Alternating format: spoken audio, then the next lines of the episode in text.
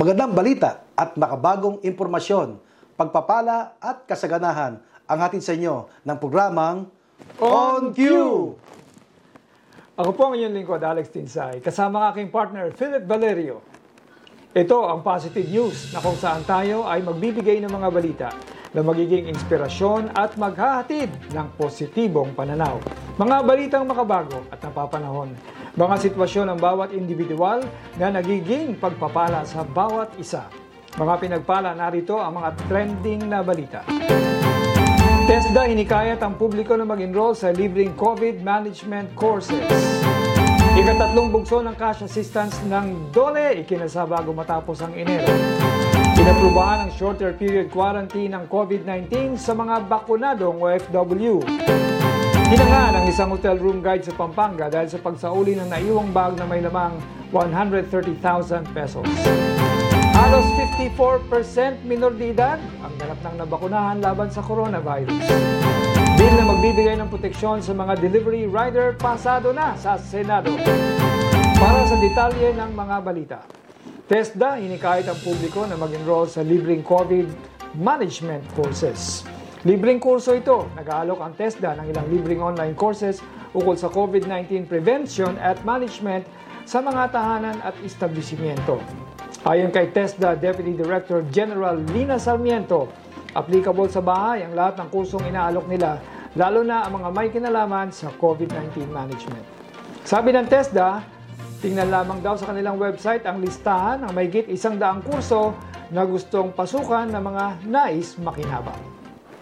Yeah, magandang information yan. Sabi nga, prevented is better than cure. At syempre, yung mga COVID na yan, tsaka Omicron na yan, syempre may mga nauna pa dyan, mga Ebola, di ba, mga SARS na yan. Dapat noon pa i-implement yan para handa tayo pag darating yung itong mga bagong virus na ito. At hinikayat ko bawat isa, na bigyan natin importansya po ito para sa darating na panahon. Saka siyempre, knowledge is power. Yes. Diba? Kaya naman mahirap para sa gobyerno na kumbinsin ng iba na magpabaksin o sumunod sa mga patakaran patungkol sa kalusugan, lalo na sa pandemic. Dahil hindi nila naunawaan. Ikatatlong bugso ng cash assistance ng DOLE ikinasa bago matapos ang Enero. Nakatakdang ipamahagi ng Department of Labor and Employment ang cash assistance para sa mga manggagawa sa formal sector na apektado ng paglalagay ng Metro Manila at iba pang lugar sa Alert Level 3 bago matapos ang buwan. Aabot sa tig 5,000 para sa 200,000 manggagawa na katumbas ng 1 bilyong pondo ang ibibigay na ayuda sa ilalim ng COVID-19 Adjustment Measures Program. Yes, maganda na naman itong news. May abangan naman ating mga kababayan. At siyempre, ay organisado naman itong ating gobyerno. Tayo lang po ay sumunod sa patakaran ng ini-implement ng ating lokal na gobyerno upang mapadali ang pag-servisyo nila sa pagmimigay ng ayuda po sa ating mga kababayan. Inaproba na ang shorter COVID-19 quarantine period para sa mga bakunadong OFWs. Inaproba ng Interagency Task Force o IATF ang pinaikling COVID-19 quarantine period, sinabi ng Department of Health noong Enero at 13. Magkakabisa ang updated na mandato sa kalusugan sa sandaling may palabas na ang pulisiya, sabi ni DOH spokesperson Maria Rosario Vergeire sa isang panayam. Ang sinumang may banayad na symptom, which cover the public and healthcare workers, ay dapat ihiwalay sa loob ng 7 araw, habang ang mga hindi ganap na nabakunahan ay dapat gawin ito sa loob ng 10 araw, mula sa pagsisimula ng mga sintomas. Yes, kaya malaking bagay niya na kumpleto ka sa bakuna na kung saan ay pinakli na lang itong ating paghihiwalay, no? Para tayo ay madaling makarecover. Dahil sa pagkaalam ko, inaral ko to, ano ba itong bagong virus nito, Omicron? Mas mahina ang kanyang, yung kanyang virus na kung saan ay in short period of time, ay madali itong mawala. Pero alam mo, sa Canada, mas maluwag. Pagkatapos mong nilagnat, magaling ka na kinabukasan, 5 days kailangan mo na mag-show up sa trabaho. Yeah. So hindi ko maintindihan bakit yung science nila, anong kaibahan sa science natin. Minsan kasi, siyempre, sana yung mga nangangasiwa, ano, maano nila talaga yung kung ano talaga yung dapat para sa kapakanan ng taong bayan. Yes, at iniisip ko rin yung Alex eh. Ang nakakasiwa naman pagdating sa pangkalusugan, yung World Health Organization, kung ano kanilang ina-announce o ano kanilang recommendation, eh pare-pareho lang naman yan sa bawat bansa. Hindi, iba pagdating sa, dito sa atin, sa local eh, kanya-kanyang interpretasyon eh. Hindi ba? So yun ang dapat, maging uniform. Hinangaan ng isang hotel room guide sa Pampanga dahil sa pagsasauli ng naiwanang bag na may lamang 130,000 pesos. Ayon kay RJ Montemayor, nang makita ang bag, agad siya nagpasama sa room attendant para isauli sa kanilang supervisor yung naturang cash. Todo naman ang pasasalamat ng may-ari ng bag, lalo't pansweldo pala ito sa mga taong naiwanan. Bilang gantimpala mula sa pagiging project employee status, ay gagawin na siyang probationary employee. Alam mo, dapat nga gawin na siyang regular dahil magiging magaling siyang empleyado. Di ba? Yes, importante kasi yung honesty. Yan yung polisiya na ini-implement sa bawat establishmento na magdadala sa iyo ng karangalan. Tsaka yung pagdating sa mga reward o pabuya, bakit ba tinitipid pa?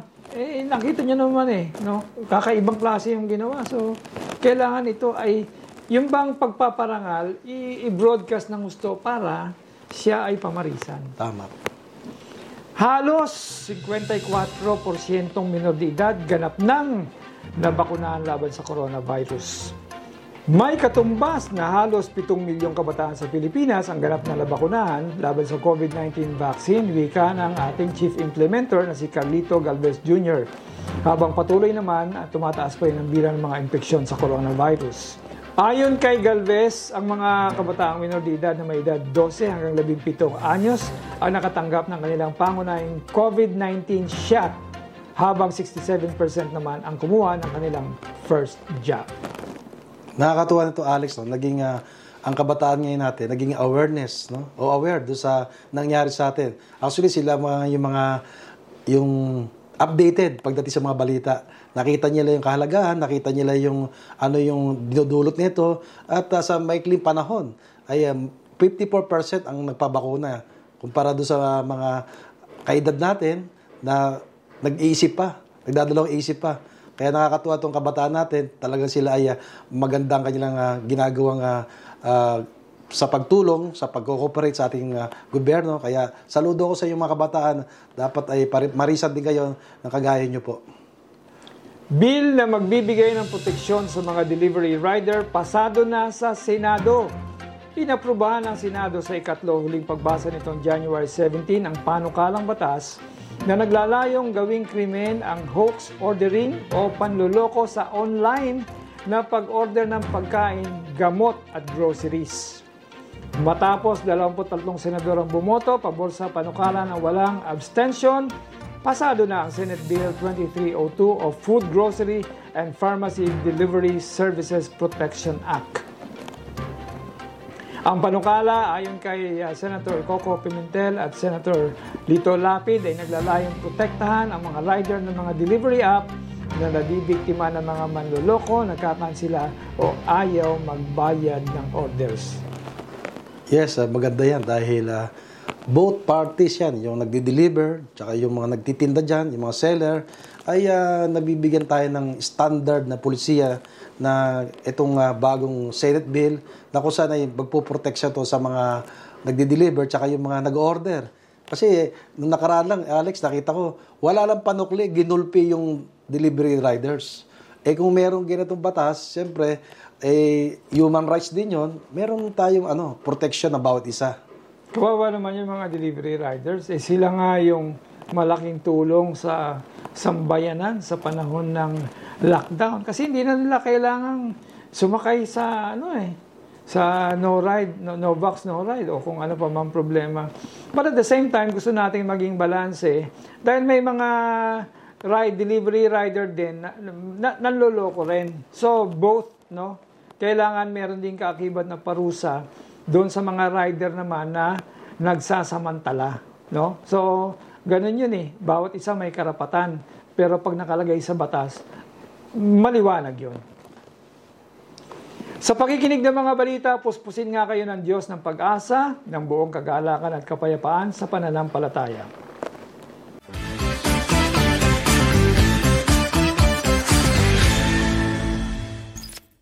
Yung taong 2001, tumakbo po kayo sa pagka-congressman. Opo. At 2010 naman, sa pagka-senador. Opo. Both are losses, no? Ay, ano ang pinakamalagang bagay na natutunan nyo sa experience na ito? Oo. Noong 2001 po, I was a columnist at the time po ng isang newspaper, Business World, at grabe po yung banat ko doon sa corruption. So, may grupo po na opposition at the time, sina, ano yun, Senator Harrison Alvarez at opposition po sila noon, tapos leader ho siya ng isang opposition group at nakita po nila yung sinusulat ko na binabanatan ko yung corruption, so finifeed po nila ako ng information noon. Tapos nung bago pa ho na umalis si ERAP doon sa Malacanang, sinabi niya na, Alex, bumalik ka na ng Negros, tumakbo ka for congressman kasi matatanggal si ERAP. At pag tumakbo ka, kailangan, this is our second chance to reform Philippine society. Kasi EDSA Dos ito. So, kailangan natin ng mga bata, ng mga idealistic na talagang may sinusulong yung mabuting gobyerno at may takot sa Diyos na sumali para reformahin natin yung bansa. Second chance natin ito. So, hindi po ako naniwala ng una, pero nung umalis nga po si ERAP, sabi ko, oo nga, no? Tapos nung nag-usap kami ni Senator Alvarez ulit, sabi niya, umuwi ka. Subukan mo. So, kaya po tumakbo ako noon. 3 months lang po ang preparation ko noon. Pero, pagbalik ko po doon sa Negros, grabe po yung suporta ng mga tao. Parang nagkaroon kami ng local version ng EDSA People Power po doon na nung ano po, dami talaga ng tao sumuporta na tumulong po. So, the first 3 days of counting, parang leading po tayo noon. Pero nung, at yun po yung lumalabas sa news sa national. Pero nung 4th day, natambakan na po tayo ng mga boto galing sa bukid. Oo, so, yun po, no? At wala po tayong poll watchers noon kasi wala tayong pera, late tayo pumasok, wala tayong ano. So, tumakbo lang po ako noon. Wala talagang kandidato. At wala rin mga poll watchers. Pero during the first 3 days po, lamang tayo noon sa boto. At tapos, nung sumunod po na election noong 2004, yung, kasi hindi ko naman po binanatan yung kalaban ko na congressman eh. I did not say anything negative against him. Inoffer ko lang po yung kung sino ako at ano yung plano ko.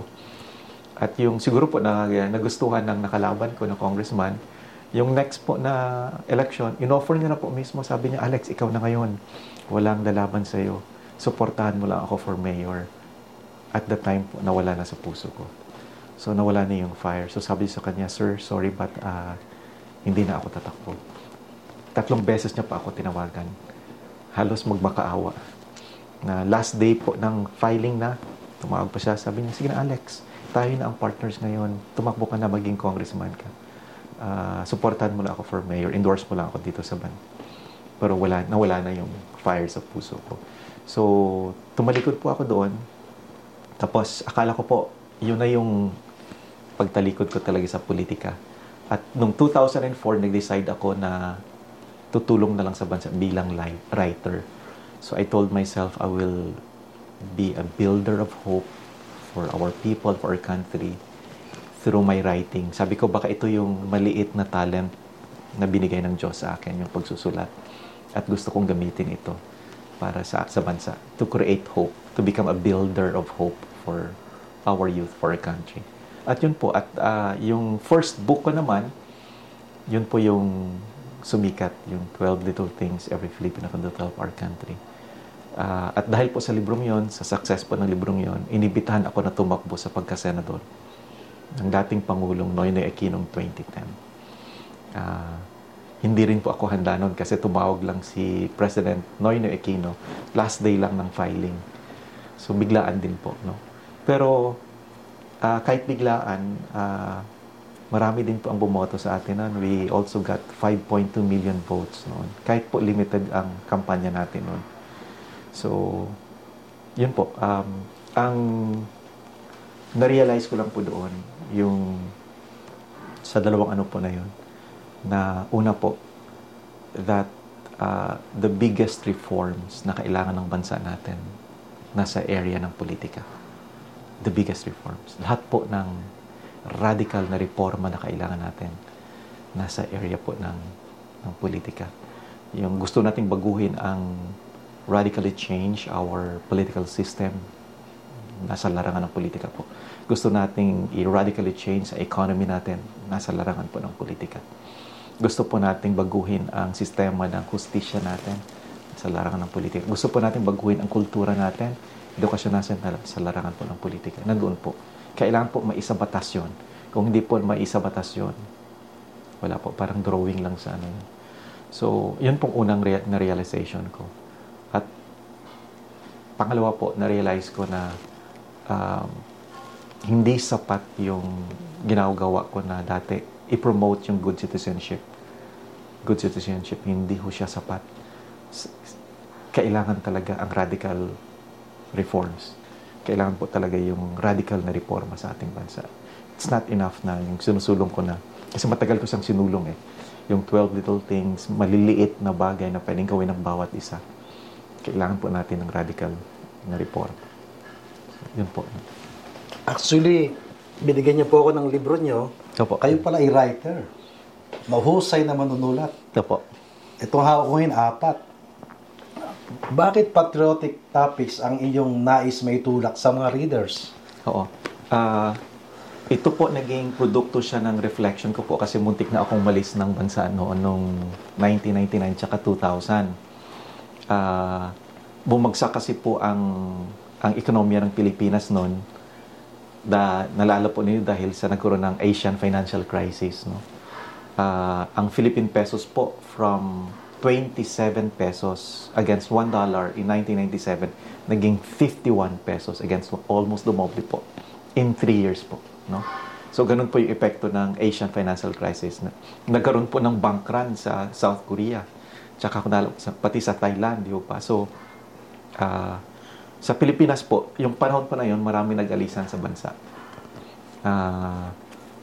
Kasama po yung ibang kamag-anak ko, kaklase ko, tsaka dalawang kapatid ko. So, nung hinatid ko po yung kapatid ko, yung isang kapatid ko po, dalawang kapatid ko, binenta nila lahat ng ari-arian nila at pumunta sila sa Amerika tsaka sa Canada. Yung isang kapatid ko po, nung hinatid ko na siya sa airport, kasama na buong pamilya niya, at pauwi na ako, nasa EDSA ako noon.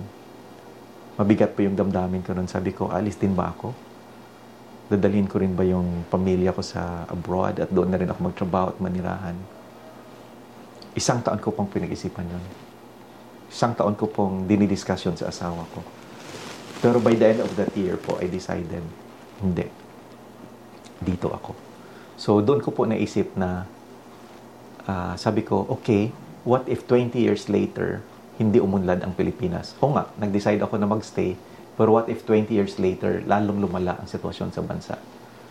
So, doon ko po tinanong sarili ko, anong pwede kong maitulong? So, doon ko po na-realize na may makonting talento ako, yung sa pagsusulat. Sabi ko, baka ito yung small talent na binigay ng Panginoon sa atin, na pwede kong gamitin para makatulong sa bansa. That's when I decided to become a writer for the country po. To become a builder of hope for our country through my books po. At yun po yung mga... Also, almost 20 years na rin po ako na nag... ibig sabihin pala itong mga libro nito at para itong mga programa na pwede nating i-implement dito sa ating bansa. At napapansin ko rito ay kagaya nito, bigyan niyo kami ng konting, brief lang na konting idea rito sa 12 Little Things Global Filipinos Can Do To Help Our Philippines. Opo. At ito naman sa 500 years without love. At ito naman po 12 little things our youth, meron din para sa mga kabataan, Can do to build our dream Philippines.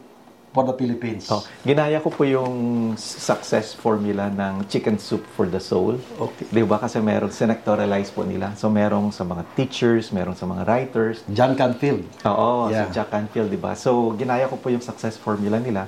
So, nag-create din po ako ng ganyan. So, yung 12 Little Things for Global Filipinos po, kasi we have more than 10 million, actually almost 11 million Filipinos in 192 countries po ngayon. So, bawat isa po sa kanila nagmamahal sa ating bansa. At bawat isa sa kanila gustong tumulong sa ating bansa. So, ang tingin ko po sa kanila ay bahagi sila ng solusyon at bahagi sila sa pag-asa ng ating lipunan. So, bawat isa po sa kanila pwedeng mag-adapt ng isang scholar dito sa Pilipinas. So, kasi po we have around 5 million na out-of-school youth na nandyan po, no? Na hindi po nag-aaral dahil sa kahirapan. So, pero maraming Filipinos all over the world and dito po sa atin, isang bata, isang pamilya. There are 22 million na pamilya po sa bansa natin. So, tapos marami pa abroad. Makonvince lang po natin sila na mag-adapt kahit isang scholar lang. Kaya po natin mapaaral itong 5 million na out-of-school youth natin. So, yun po. So, yun po yung essence ng every Filipino or Filipina, wherever he is or she is in the world, kahit saang sulok siya ng mundo, bahagi po siya ng pag-asa ng ating, ng bansang Pilipinas. So, yun po ang mensahe po niyan. Yung 500 years without love naman po, ito po yung 8 years in the making po yan. Oh? 8 years in the making po. Yan po yung humble attempt ko na magsulat ng modern version ng Noli Me Tangere ni Jose Rizal.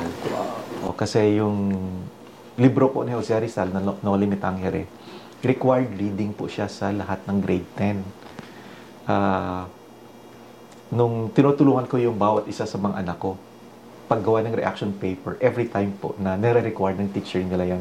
So yung tatlo po sila, apat sila, natulungan ko po. No? So parati kong tinatanong sa sarili ko, relevant pa ba ito? Sabi ko, kailangan maintindihan ng kabataan yung tunay na kalagayan, yung tunay na cancer ng ating lipunan ngayon. So, 10 years ago po, na-challenge ako. Kailangan ko isulat yung modern version na yan ng libro ni Jose Rizal para maintindihan ng kabataan natin ngayon kung ano ba talaga yung tunay na cancer ng ating lipunan at ano yung mga sanhi at mga ugat nito at kung paano sila makatulong, ano yung mga reforma na kailangan. Kaya po 8 years in the making yan. So, kung basahin mo po yan, siguro po 1,000 bits and pieces of my heart and my soul are in that book.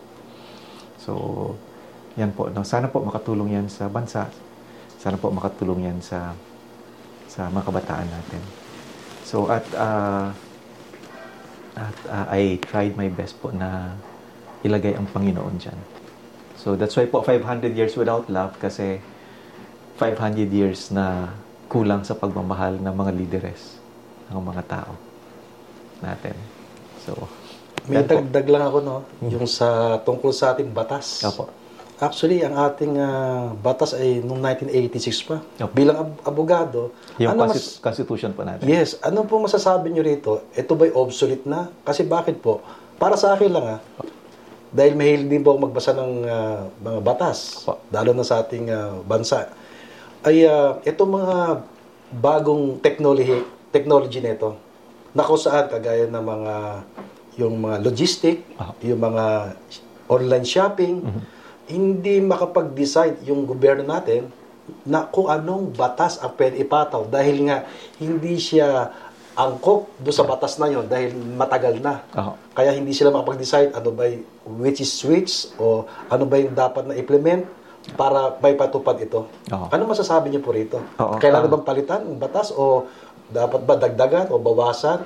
At dagdag ko rin po, may kilala din ako isang politiko na hindi raw ini-implement ang batas. Yeah, totoo po yan.